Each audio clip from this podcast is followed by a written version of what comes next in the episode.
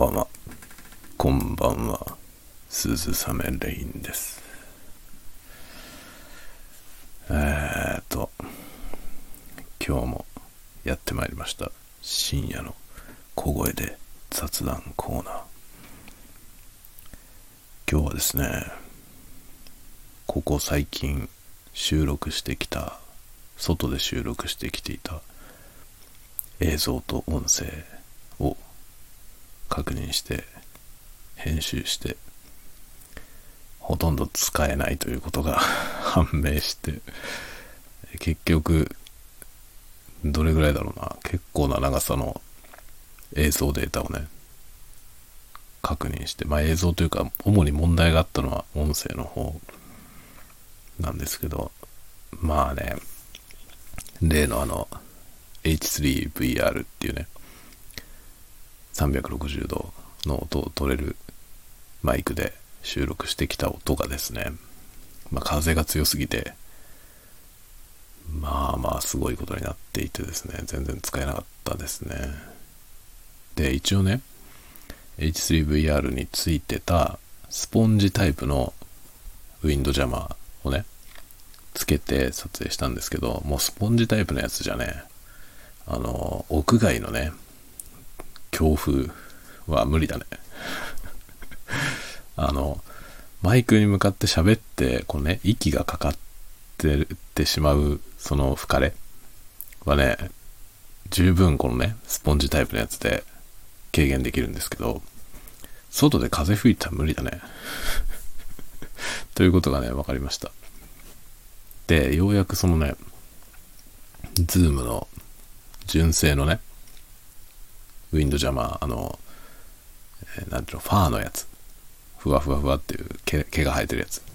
あれ、届いたので、ちょっとね、次、今度の週末にでもね、それを装備して、風の吹いてるとこで撮影してみようと思います。どれぐらい軽減されるか。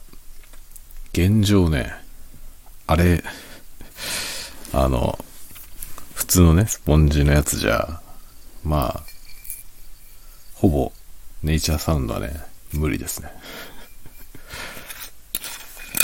ということが判明したので、ちょっとね、ウィンドジャマー買いましたんで、次は、あの、ファータイプのウィンドジャマーで、えー撮影をやってみようと思います。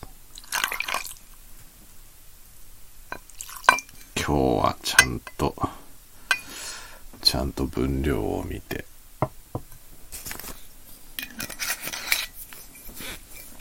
分量を見て入れるよ。ジン、ジントニック。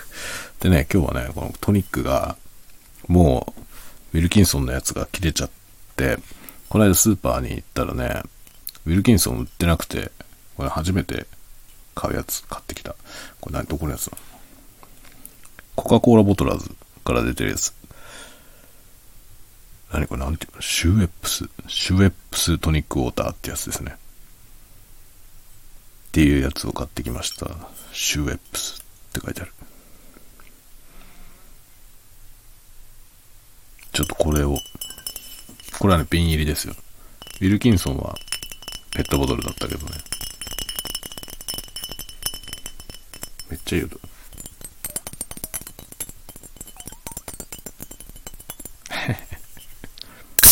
うわごめん、ちょっとピーク、ピークがぶっ飛んだね。ごめんなさいね。あ、これ、強烈な音がすんだ、これ。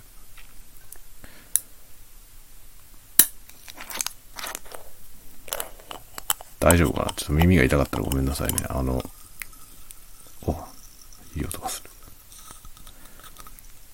あのね、一応この DR05 で撮ってますけど、DR05X のリミッターを一応ね、かましてあるので、一応ピーク、今ピークランプ、ランプがついたけどさ、一応リミッティングがかかるはずなんだけど、どうなんだろうね。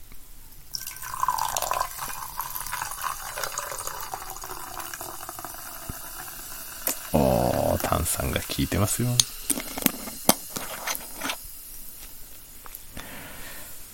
瓶だよ、これ。ベル。ああ、いいですね。みんなんか飲んで。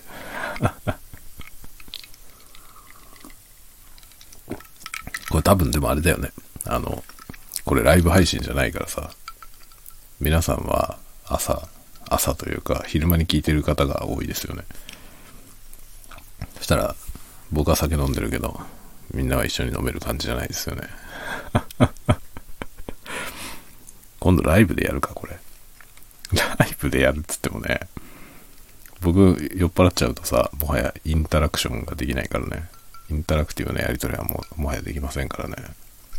何言ってるかわからない変なおじさんになるので。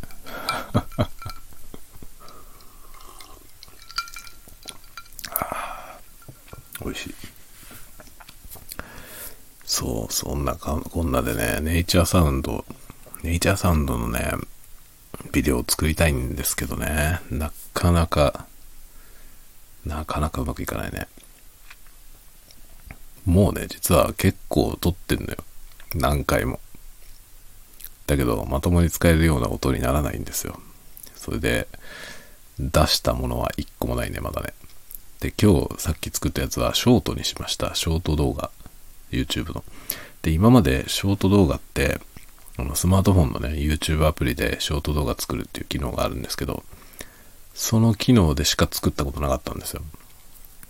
今回は、あの、パソコンの方でね、あの、普通に撮ってきた、普通のカメラとマイクで撮ってきた素材を編集して、それをショート動画としてレンダリングして、YouTube にアップする。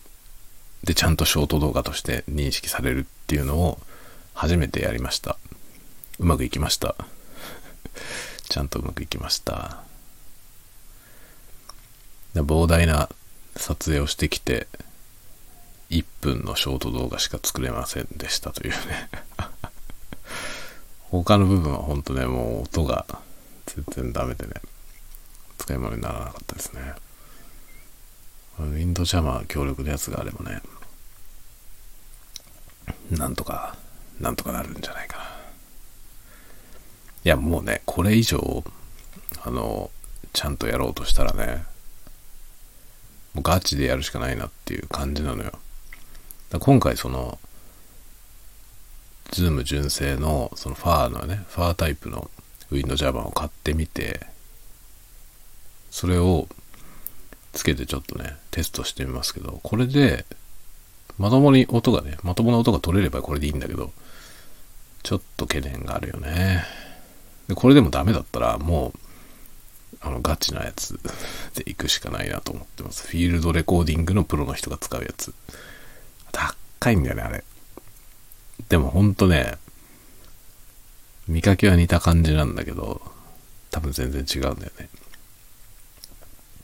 ウィンドジャマーのさ、あの、ケバケバのやつね。あれ実はさ、結構ピンキリなんですよ。見かけはほとんど変わんないんだけど、すごい高いやつと、すごい安いやつがあるのよね。で、ズームの純正で出てるやつは、すごい安いやつよりちょっとだけ高いのよ。だから多分すごい安いやつとほぼ同じクオリティだと思いますね。名のあるメーカーのね、純正品だから少し割高でしょ？少し割高かなっていうぐらいの価格の違いなのよ。だから多分質としては最底辺のやつとあんまり変わんないと思いますね。で、そっくりの見た目で、値段が10倍ぐらいするやつが あるのよ。絶対違うよね、効果。効果が違うよね。まあ、ウィンドジャマーといえば、ココっていうね、ライコートってメーカーがあるんですけど、ライコートのやつはね、10倍ぐらい値段がするのよ。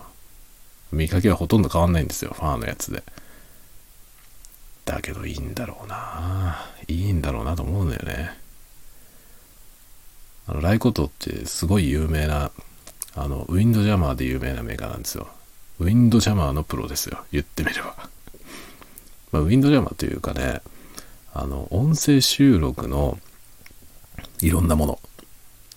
まあ、ウィンドジャマーもちろんですけど、ウィンドジャマーだけじゃなくて、ショックマウントとかね、あの、マイクスタンドからの振動を吸収するやつとか、あとは、なんだろう、あの、森の中とかさ、過酷な環境、砂漠とかね、過酷な環境で音を取るときに、マイクってさ、コンデンサーマイクって結構デリケートな機材ですからね。無防備にやるとすぐ壊れるので、それをね、ガードするようなね、ケースみたいなやつとか、なんだろう、側。側ですよね。あの、よくさ、みんなもあの、映画のね、撮影シーンとかで、音声さんがさ、あの、マイクをね、こう、なんて言えばいい？竿みたいなやつ、こう、抱えてさ、その竿の先の方にマイクがついてるやつで、こうやって音取るっていうのを見たことないですか？ああいう時に使ってる、そのね、竿の先についてる、なんかでかいカプセルみたいなやつ。あん中にマイクが入ってるんですけど、ライコードってあのカプセルを作ってる会社なんですよ。あの、プロの現場で使われてるあのカプセルはほとんどライコードのやつだと思いますね。あれはめちゃめちゃ高いのよ。あれは15万とかするの。あのケースだけで。で、中にマイクを入れてね。あれ湿度とかさ、そういうものに強いんですよ。だからあれつけてて、雨降ったりしても大丈夫ね。すごくね すごいよね。だからなんかジャングルで撮影するとかさ、そういう時に、ああいうのにマイク入れてさ、撮影する。多分だから映画の現場とかで、その、外で収録してる音はね、多分、ライコートの機材にお世話になってると思いますね。そういうメーカーなのよ。で、そこが出してるウィンドジャマーがさ、ズームの公式のやつとほとんど変わんないのよ、見た目が。見た目が変わんないんだけど、値段が10倍ぐらいすんの。絶対効果違うんだろうなと思うのよね。見た目はあんまり変わんないけどね。だから今回このズームのね、純正のやつ使ってみて、これでダメだったら Rycote を買うよ。ウィンドジャマーに1万円とか出したくないけどね。正直。マイクより高いんじゃねえのっていう話になってくるからね。そう、でもね、でもネイチャーサウンド撮りたいのよね。っていうね、こういう感じですよ。沼ですよ、これもね。マイクも楽しいね。だ僕はね、本当カメラとかレンズも好きだけどさ、カメラとかレンズ好きだけど、マイク、マイクヘッドホンはもっと好きだね。だから、マイクヘッドホン沼にハマっていきつつあるので、今、やばいですね。まあ、今月、今月？違う、来月、カメラ買うって話をしてましたけど、本当は来年って言ってたの、最初。あの、このスタンド FM をね、ずっと聞いてくれてる方はご存知かもしれませんけど、来年の1月にね、カメラを買うぞっていう話を最初してて、でも YouTube やりだしたらカメラ急務になってきて、今使ってるカメラがあまりにも使いにくいんですよ。YouTube を撮影するっていう発想でいくと使いにくいの。普段使いのね、カメラとして使ってた分では全然不便はなかったんですよ。スチールカメラとして使ってた時はね。でも YouTube の動画撮影用に使い始めたら結構不便で、で、買い替えようと思ってさ、検討してんですよ。で、来年買う、来年買うっていう感じで予算をね、組んでたんですけど、もういよいよね、YouTube やりだしたからさ、ダメだと思って 早く欲しいと思って、で、前倒し、半年前倒ししたんですよ。で、6月に買おうって決めたの。決めた途端にね、新製品の発表会があるっていう話が入ってきて、まあ、富士フィルムの富士フィルムのカメラが欲しいんだけどね、その富士フィルムの新製品発表会がある、X サミットってやつがあるらしいんですよ。で、それが5月にあるって言って、でも5月ってもうすぐ終わるじゃんっていう話なんだけど、で、なんかよくよく調べてみたら、5月の31日にそれがあるっていうね、噂なんですよ。これ公式に発表されてんのかな？探せども出てこないんだよね。でも新製品発表会みたいなものやるんだったらさ、普通告知するよね。何月何日にやりますよ。みんな見てねってやるよね、普通。なんで何もインフォメーションないの？ちょっとわかんないんだけどね。で、なんかすごく情報統制がちゃんとされてるみたいで、全然リークされてこないですよね。何が、どんなものが出てくるのか。噂の域を出ないんですよ。この後に及んで。もう何日か、数日後には多分、そのね、正式な発表があると思うんですけど、それにあたって大体こんな感じの発表がありますよっていう噂すらね、噂も、うまあ、噂レベルならあるのよ。だけど、極めて怪しい情報しかなくて、どんなのが出てくるかが全然読めなくてね。でも、X マウントの、富士フィルムのね、X マウントのカメラの新型が出ることはほぼ間違いなくて、どうやら動画撮影に力を入れてるモデルらしいという。そこら辺まで分かってきてるんですよ。なんか噂の域を出ないけどね。噂の域を出ないけど、そんな感じのものが出るんじゃないかという大筋の見方なんですよ。まさしく僕が欲しいものはそういうやつだから、多分僕はこのね、新製品発表で出てくるモデルを買うと思います。だから待ってんのよ、今。で、発表だからさ、まだ。5月の末にこれが発表なので、発売じゃないんですよ。発売じゃないから、いつ発売されるかなんだよね、問題は。年内には出ると思うんですけどね。でも早く欲しいんだよ。来月買おうと思ってたんだよ。カメラ。来月買おうと思ってたんだけど、まあそういう意味ではタイミングがすごい良かったんですよね。買う前で良かったよね。そういう新製品が出るっていう話聞いたからさ、じゃあ待とうと思って今、待つことにしました、新製品。ととりあえずはその発表を今ものすごい楽しみにしてるんだけどね。それを見て、どうするか考える。まあどうするか考えるけど、あのなんだろう、あのね、センサーが新開発らしいのよ。って考えるとさ、考えるんじゃ、ね、買うかどうか考えるんじゃなくてもう買うよね。てか旧モデルをわざわざ買う意味はもうないよね、多分。そこが新型になってくるってことはさ、だからスペックがどうあれ。で多分ね、フラッグシップのやつが出てくるんですよね。新しいやつ。でそれを買おうと思って。いくらすんだろうね。いくらするかが全くわかんないけどね。でも今までのフラッグシップが、まあ、XT4 ってやつがね、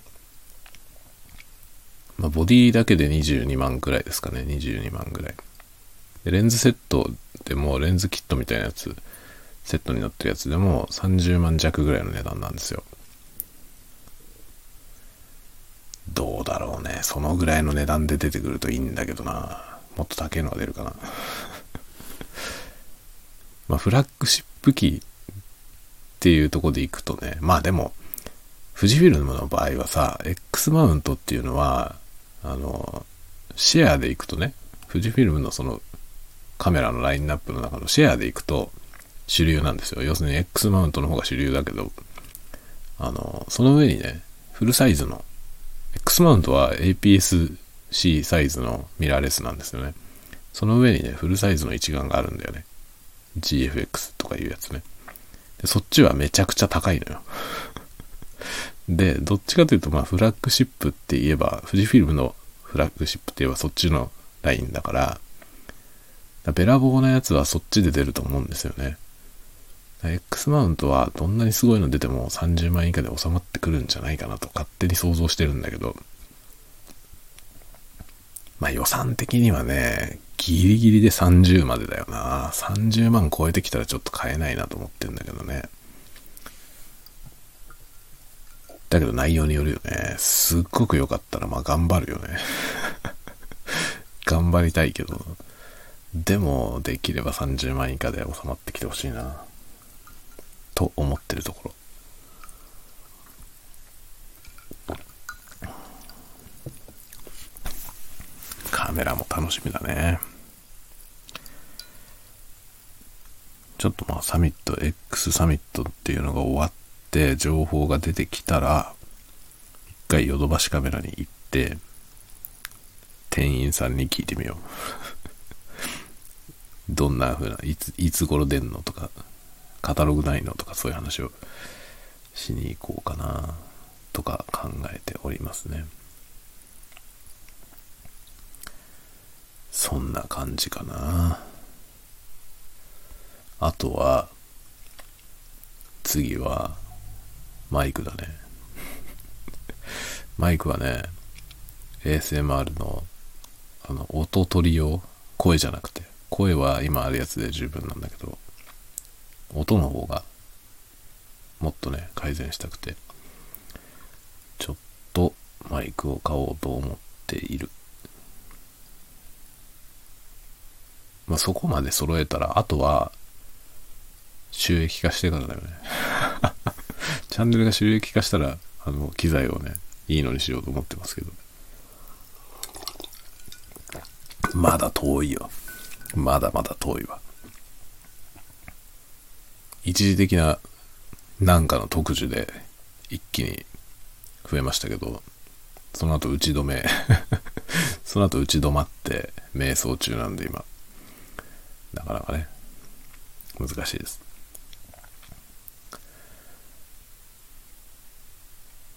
まあまあね、次は何やろうかな。この間ゼンタングルの動画作ったけど、あれは意外と、意外と反応がないね。なんだろうね。なんかさ、マンネリなのは嫌だなって思うし、同じもの何回も出したくないなっていうのもあるじゃない。作る側としては。だけど、視聴者は、前のやつみたいなやつを望んでんだよね。ここに大きなニーズのズレがあるよね。だからね、そこはちょっと考えちゃうよね。でもさ、まあ、僕がね、好きな ASM アーティストの人たちって、やっぱ変わったことしてる人たちなんだよね。だからそのね、なんかどんなものが出てくるかわかんないような、そういう人が好きだから、そういう風なところを目指していきたいよなっていう思いがあって、なるべくあんまり見たことないやつを やろうと思ってんのよ。でもさ、オーソドックスなタッピングみたいなやつが一番やっぱり見られるのよね。みんなそれが見たいのよね。それが難しいよな。結局なんか似たような動画ばっかりになっちゃうんだよね。そういう風にやってるとさ。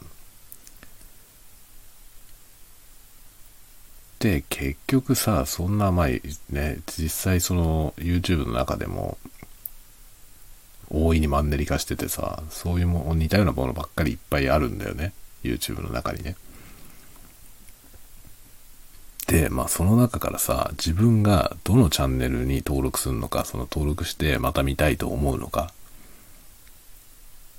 それはなぜかってことを考えるとさ、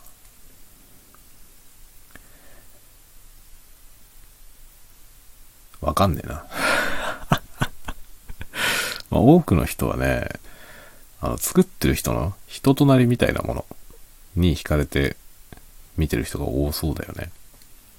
あとはさ、その、まあ、純粋に音だけでやってる人、音だけでっていうのはもう、映像はさ、その、例えば手元のクローズアップだけで、本人は登場しないみたいなね。ほとんど見えない。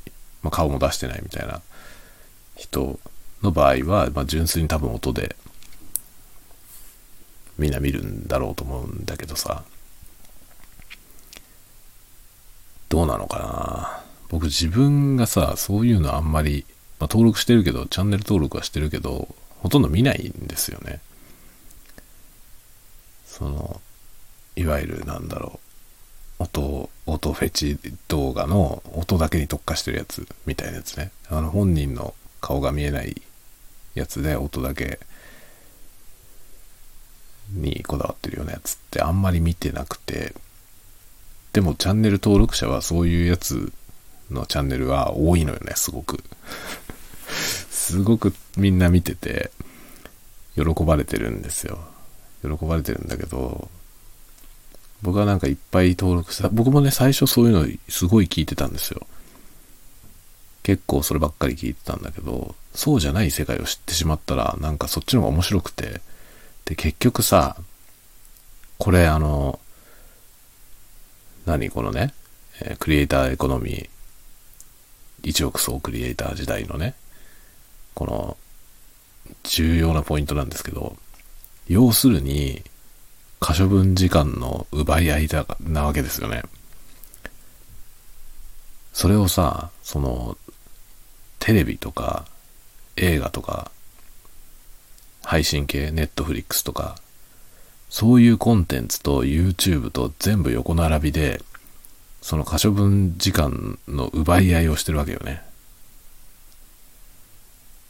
まあ、みんなさ、社会人ね、の人たちは、まあ、基本的に何かしら仕事をするじゃない。で、その仕事をしてる時間があって、まあそれぞれの生活があって、まあ純粋にそのコンテンツを享受できる時間っていうのは限られてるじゃないですか。みんなね。それはみんな多分これを聞いてくれてる人も僕も同じような状況にあると思いますよね。だから可処分時間の奪い合いってことでいくと、これを、こんなものをね、聞いてくれてる皆さんっていうのは、本当にもうね、頭が下がります。あの、他に多くのね、いろいろなコンテンツがあって、皆さんがね、その時間を何に使うのか、他にもいろんな選択肢がある中で、こんなのを選んでくれてね、これを聞いてくれてるってことはもう本当に頭が下がりますけど、そういうそのね、やっぱり可処分時間の奪い合いになってくじゃないですか。YouTube、僕はま YouTube のチャンネルやるとか言うってことはさ、その、いかに見てもらうのか、まあその人の時間を使ってもらうのかっていうことでしょ。で、自分自身も、そのクリエイティブというか自分もクリエイターとしてものを作ってますけど、その受け取る側でもあるわけじゃない。作るだけじゃなくて、やっぱり人の作品を見て楽しんでる時間もあるんだよね。で、その時間限られてるからさ、何しろその作る方にも時間割かなきゃいけないから、その YouTube 見る時間って本当に限られてるんですよね。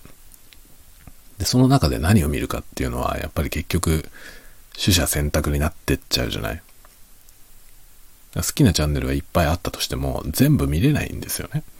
そんなに時間ないんだよね。ってなるとさ、どれを見るのかってそこで取捨選択がされるじゃない？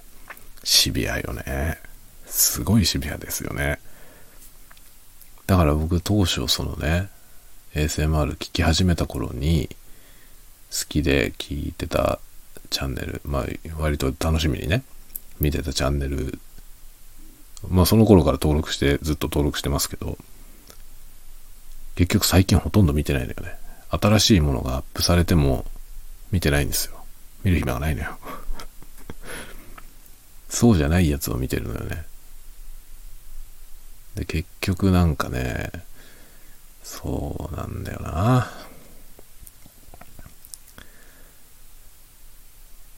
だからまあ僕の場合は、ちょっと不思議なことをやってる人が好きで、でやっぱりね、そういう人のチャンネルが更新されると、やっぱ最優先でそれ見ちゃうでしょ？で、長いじゃん。結構長い動画出してる人が多いからさ、それに時間取られちゃって他のもの見れないっていうケースがあるわけよ。で、自分ですらそうなんだからね。他の ASMR 好きで見てる人たちに対して僕のチャンネルを見てもらうっていうのは非常にハードルが高いよね。だって僕が見てるようなそういうチャンネルをもう、同列に時間の奪い合いなんだよね。まあもっと言えばさ、メジャーコンテンツとも時間の奪い合いなんですよ。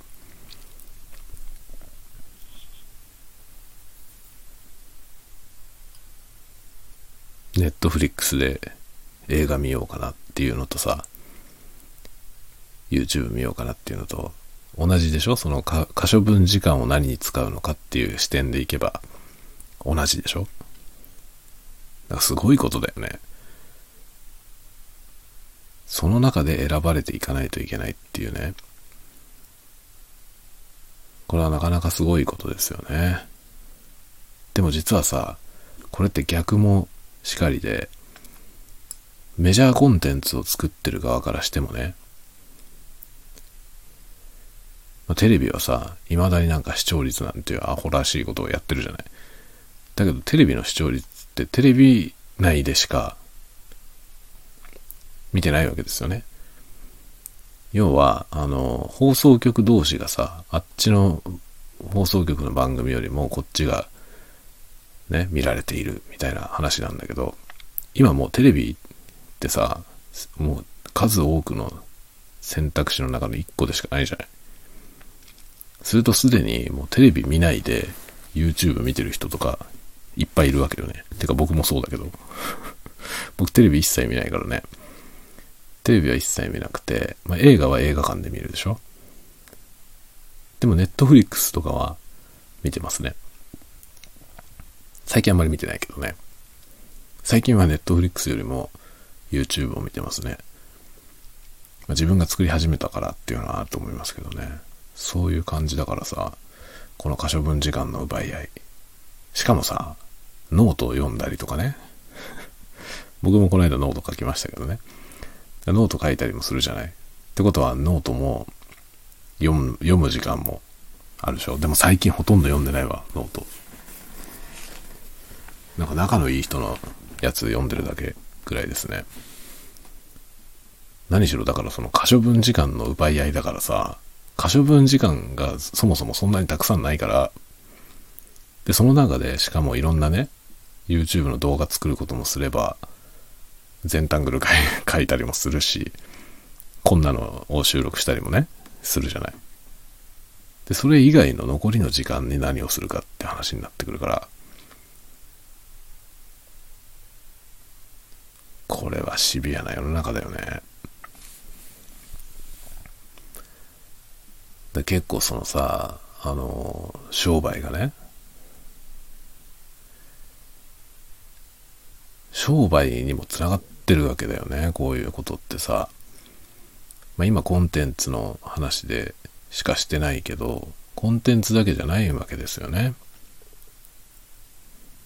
コンテンツのどのコンテンツを消費するかっていう選択だけじゃなくて、もっと違った要素もあるもんね。可処分時間だよ。これがポイントなんだなと思うのよね。可処分時間をどのようにして奪うか。その奪い合いなんだよな。要はその貴重な時間を使って自分の提供するものを選んでもらわなきゃいけないっていうね。それはもうね、ヘビーな世界だよね。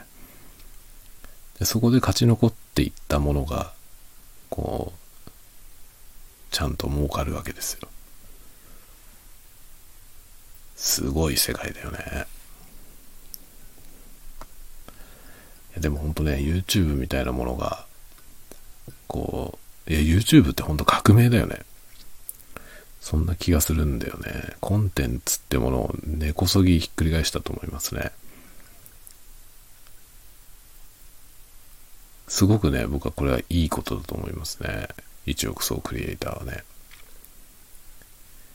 で、やっぱり、ね、よりニッチ化していくんだよね。どんどん。どんどんニッチ化していって、あの、今までみたいなさ、ビッグバジェットでさ、マスに受けるものを作るっていう、そういう話じゃなくなってくると思うんだよね。っていうか二極化すると思うんですよね。極端にすごい、なんていうの、莫大な予算で作る、それこそマーベルみたいなね。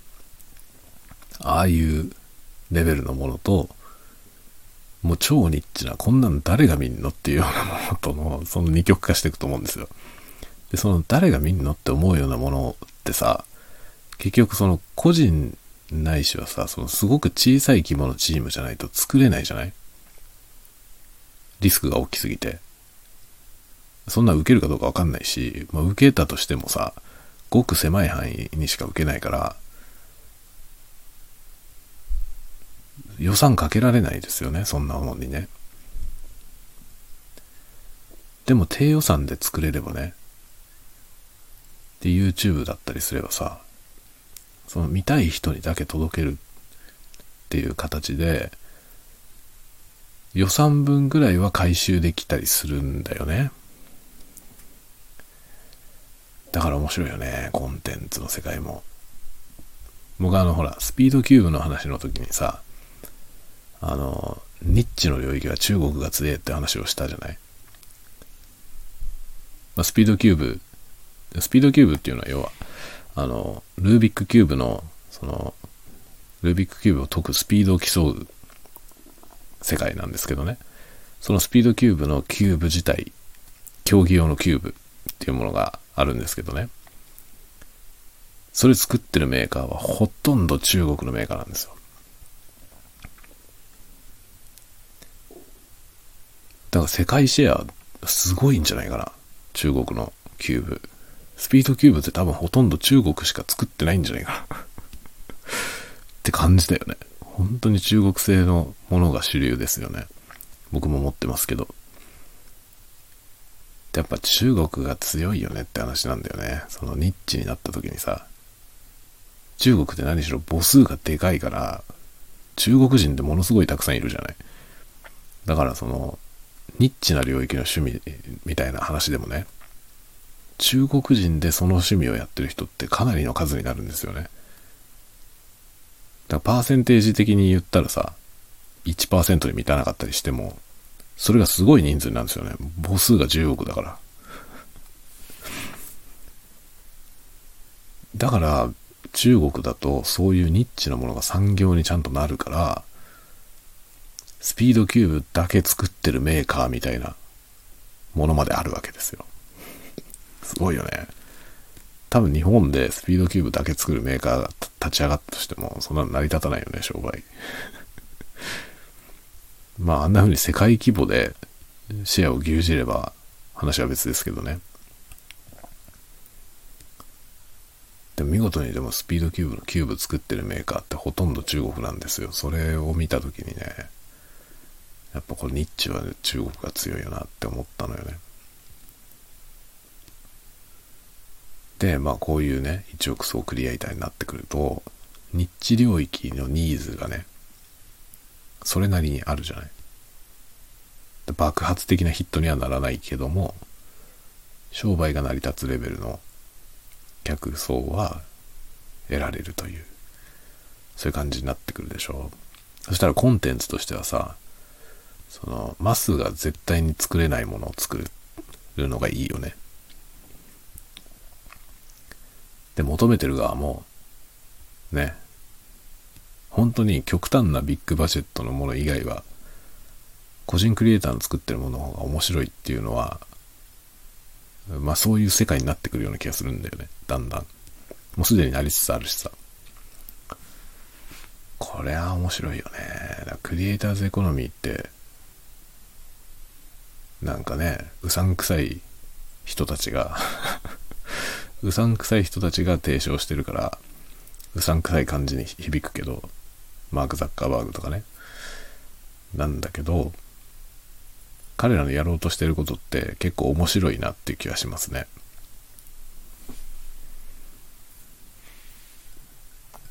メタバースもね、面白そうだしね。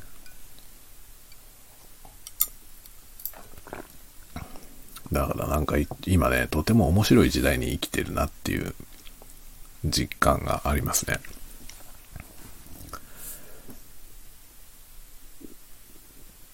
だからなんかほんとね、あの、作る側の人はね、なんかこう、クリエイティブに興味のある人は、まあ、何かしら作って発表していくといいと思うし、その、コンテンツをね、楽しむ側、ね、人たちにとっても、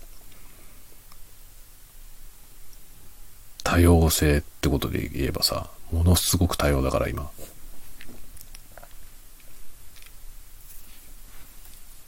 YouTube さまよっていると楽しいよ。こんなのまであんだっていう変なコンテンツもいっぱいあるからね。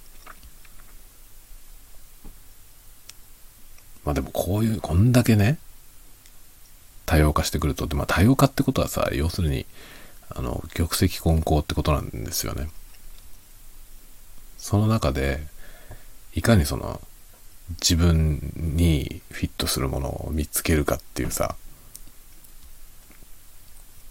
その技術っていうのがね、かなり重要になってきますよね、今後。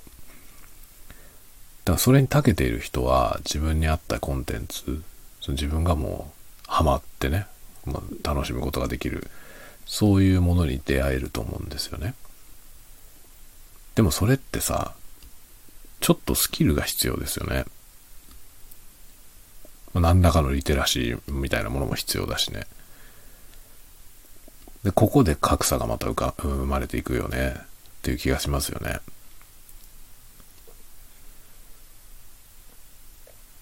YouTube とかもさ、YouTube に面白いものはいっぱいあるんだけど、その自分が面白いと思うものにどうやって出会うのかっていうところ、そこはさ、結構、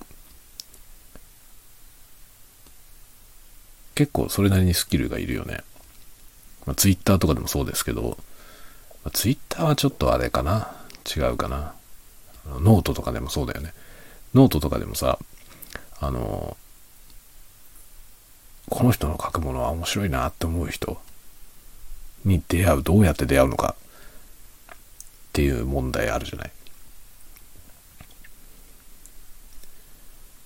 で、まあ僕もね、それなりに何人か出会って、こう、その人の書くものは、新しいものが出てきたら読みたいなって思う人何人かいますけど、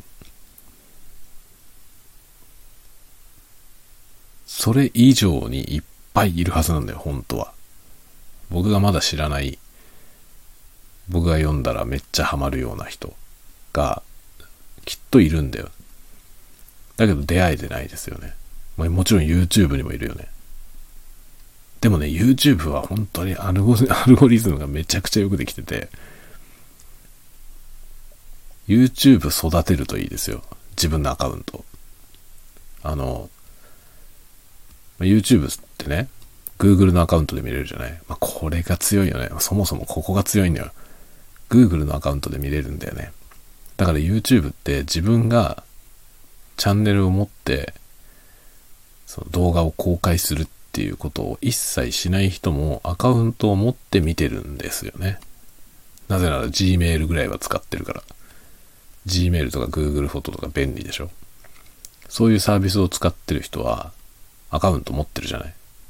で、それでブラウザで Google にログインした状態で YouTube 見るじゃん。それでチャンネル登録をして。だから見る線でもみんなアカウント持ってるし、Gmail とか Google ドライブとかを使うから、割とちゃんとプロフィールを入力してる人が多いですよね。非公開にしても、ちゃんと入力してあるっていう人が多いでしょだから、あの、YouTube とかのアナリアナリティクスが結構正確なんですよね。すっごいよね。もう最強、最強プラットフォーマーだと思います、Google。それでね、その、まあ、Google アカウントみんな持ってて、YouTube 見るじゃん。で、あれ自分のアカウントをね、育てるっていうのは、あの、最初の方ね、なんていうのかな、レコメンドされてきてほしいジャンルの動画を集中的に見るといいですよね。あの、結構ランダムにボーンって最初ね、いろんなのが表示されてて、そっからなんかクリックした瞬間に、そのユーザーの意思がさ、そこにあるじゃない。最初例えば初めてアカウントを作って YouTube にアクセスした時って履歴がないじゃないその人がどんな動画を見たかっていう履歴がない状態だから割とフラットにいろんなものが出てくると思うんですよね。でその中から1個1個目をクリックした瞬間にこの人はこの傾向のものが好きだぞっていうふうに判断されるわけよね。なので意図的にそれをね育てるっていうことをするといいですよね。僕割とやりますね。あの暇がない時でも。例えば仕事中とかで YouTube 見てるような暇がない時にあの音声を出さない状態でね音声を切った状態で自分がそのこのジャンルをリコメンドしてきてほしいって思うやつ、まあ僕の場合 ASMR ですけど、その ASMR のチャンネルをね、再生しとくわけですよ。そので特に好きな人のやつとかを再生しとく。で、好きな人のやつの、その、その人のチャンネルばっかりをね、再生すると、その人ばっかり表示されるようになるから、意図的に、その人だけを見たかったとしても、意図的にね、同じジャンルと違う人をいくつかクリックするんですよね。で、それをね、クリックして再生し始めてすぐ違うのをクリックすると、あ、これは気に入らなかったって判断されちゃうから、だからそのままかけっぱなしにしとくわけですよ。かけっぱなしにしといて、で、まあ見ないわ、見てはないわけよね。あの、仕事中だったりすると見れないからね。見れないから、再生だけしとくんですよ。そうやってアカウントを育ててたりしますね。そしたらね、本当にね、全然知らない ASMR の人、いっぱい出てくるようになりました。この人はどう？この人はどう？ってリコメンドがね、出てくるんだけど、全然知らない人結構出てくるんですよ。あ、こんな人いたんだみたいな。で、しかも、あの、チャンネル登録者がね、10万人とかのアカウント、10万人とか超えてるようなアカウントでも、今まで知らなかった人がいっぱいいるんですよ。しかも、何語で喋ってるかわかんないの見ても。っていうね、そういうどこの国の人かわかんないような ASMR の人が、まだまだいて、で、やっぱりその、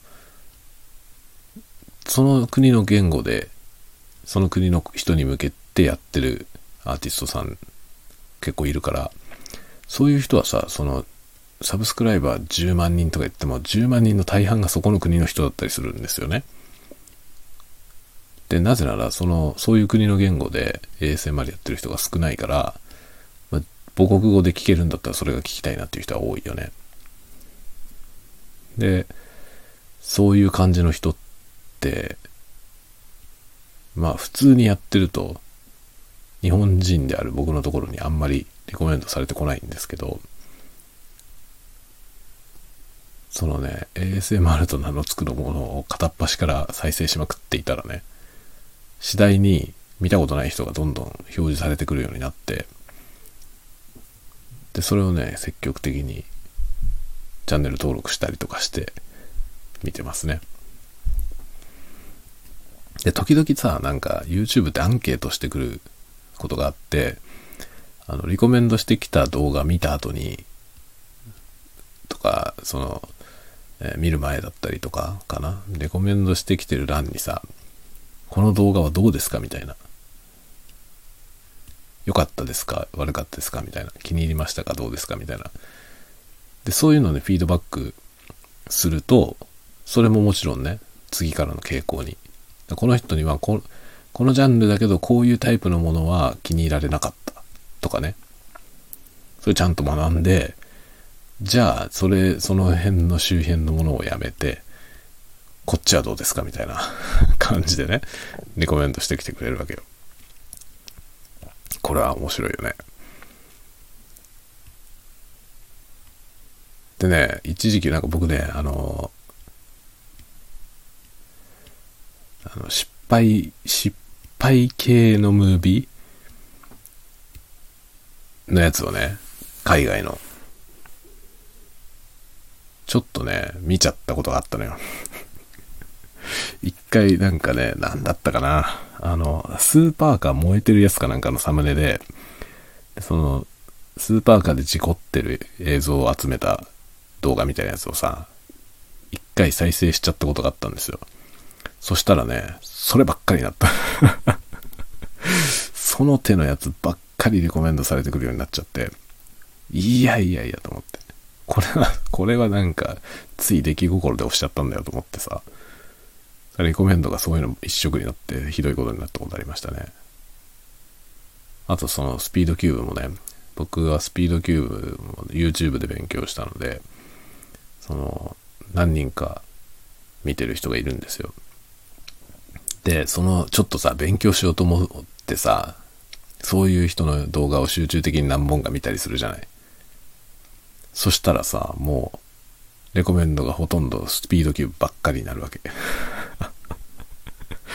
極端なんだよね、YouTube。極端なんだけど、わかりやすいですよ。そのね、おすすめしてきてくれるから。で、おすすめしてきてくれた中で気に入ったやつとかに、もうちゃんとね、高評価とかつけると、その、そういうのも全部見てるから、Google はさ。YouTube でリコメンドしたこの動画に対してこの人はしっかり見た。しかも何分視聴したとかも、ね。例えば10分の動画に対して10分間全部見てるとかね。で、高評価を押したとか押さないとか、なんか10分の動画をおすすめして、再生はしたけど、なんか30秒で、離脱したとかね。そういうのを全部統計を取って、じゃあ次これはどうですかってやってきてくれるからね。性能がすごいいいよね。これさ、似たようなことをやろうとしてるプラットフォームいっぱいあるけど、できてないですよね、ほぼ。YouTube が一番すごいと思う。ツイッターとかはさ、あのー、広告はすごいけど、広告はもうなんか自分のつぶやいた内容とかに合わせて広告が表示されたりしてすっごいけど、コンテンツは別に紹介してくんないじゃない？ノートとか謎だしね。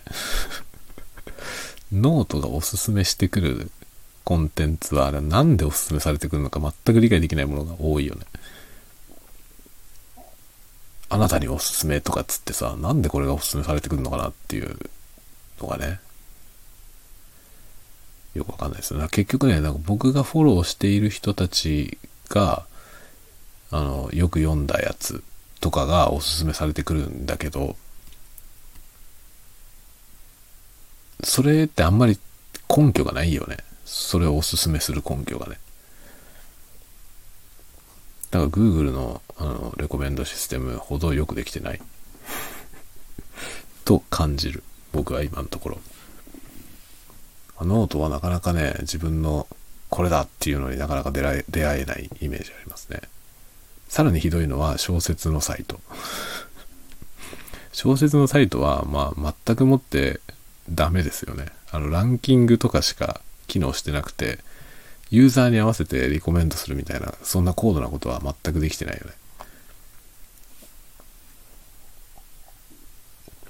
だそれって読む側として、その自分の読みたいものになかなか出会えないっていう要素と、同時に自分が書く側として、そういう作品を欲してる人のとこに届かないっていう要素があるんだよね。まあそれが両方ともある。まあ両方ともマイナス要素だけど、そういう状態なんですよ。で、YouTube をやっちゃったらね、本当に、あの、その他のコンテンツプラットフォームは全然話になってなくて、痛感する、本当に。YouTube に絶対かなわないんだなって思いますね。まあ、ユーザー数にしてもさ、動いてる金の金額にしても、もうどう考えても YouTube に誰も届かないけど、でもそれ以前によくできてんのよ。プラットフォームとして。とってもよくできてると思います。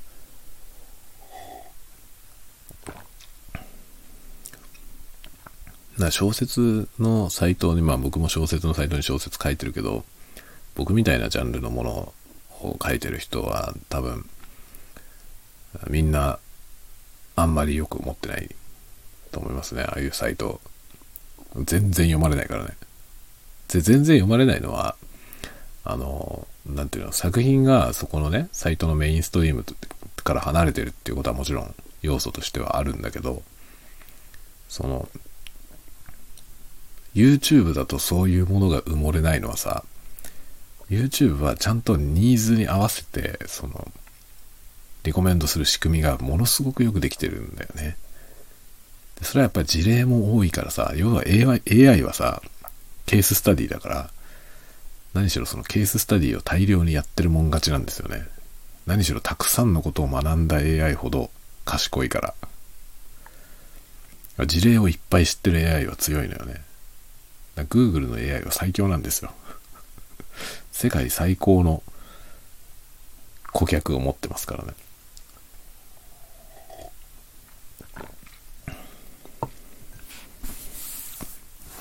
だからまあ日本語のさ、日本語の小説のサイトなんて、世界から見たらニッチもニッチで、そんなところの中でね、リコメンドなんてものがちゃんと機能するはずはないんですよね。そうするともうランキングに乗っかっていく以外に方法はなくて、だから、いいもの書いても埋もれるよね。作品がいいか悪いか関係ないんですよね。で、その、可能性のある作品を、その、そういうものを読みたがりそうな人に届ける仕組みもないから、どうしようもない。いや、どうしようもないと思う。ノートもそうなんだよね。ノートはそのリコメンドっぽいことをやってくるにもかかわらず、そこのリコメンドが全然その、なんていうの、あんまり根拠がない。根拠がないし、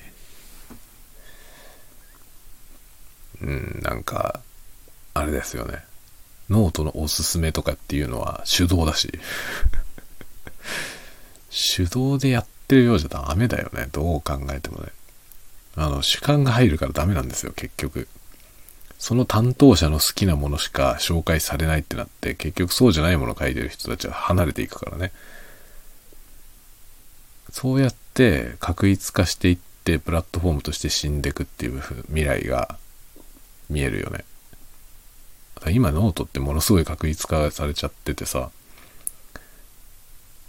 面白いものがほとんどなくなっちゃいましたよね。昔は結構なんかね、面白いものいっぱいあったんですけど、どんどんどんどんつまんなくなっていってる 気がする。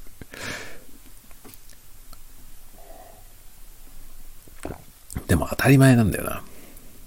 ああいう風に確一化していっちゃうのはもう担当者を置いてる時点でダメなんですよね。その担当者のメガネにかかな、かなわないものは紹介してもらえないからさ、そうするとそれに気づいた人はどんどんやめていくでしょ。ここでやってても読まれねえなっていう、その確率的な価値観で、ね、こっちが良い、こっちは悪いっていうふうに、ふるいにかけられちゃうとさ、じゃあここでやってもしょうがねえなってなる、なるよね。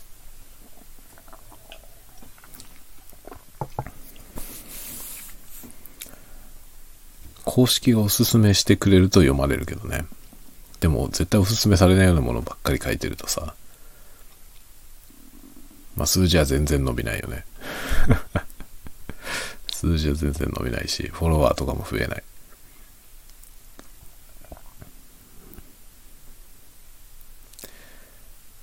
なんかレコメンドシステムを制したものが全てを制するよ。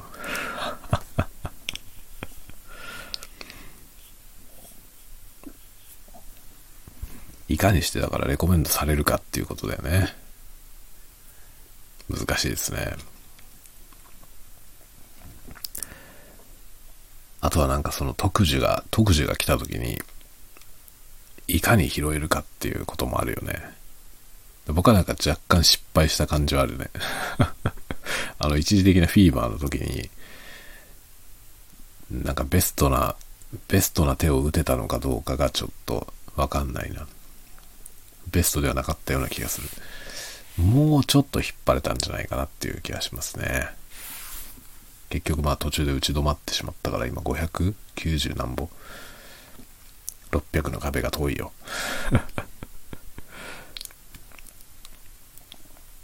まあそんな感じでね、YouTube やりながらいろんなことを考えている今日この頃。気づいたら1時間ぐらい喋ってるので、そろそろ終わりにしようかなと思いますね。さてと、1時28分です。寝ます。今日この辺で寝て、明日、明日金曜日か。明日金曜日だね。でね、僕は土曜日ね、仕事なんだよ、今週。珍しく。土曜日はね、土曜日は会社の、会社の工事が入るんで、その工事の立ち会い。工事に立ち会わなきゃいけないから、でも会社行かなきゃいけないんだけど、立ち会うっつってもさ、別に工事をするのは工事の人たち、業者の方々なんで、僕はそこにいるだけでいいわけですよね。いるだけ。何しようかな。なんか勉強しようかな。そんな時間もね、なかなかないから。本読んだりとかしようかなと思ってます。では、ではではではではではではではではではではではではではでは おやすみ。おやすみ。また明日ね。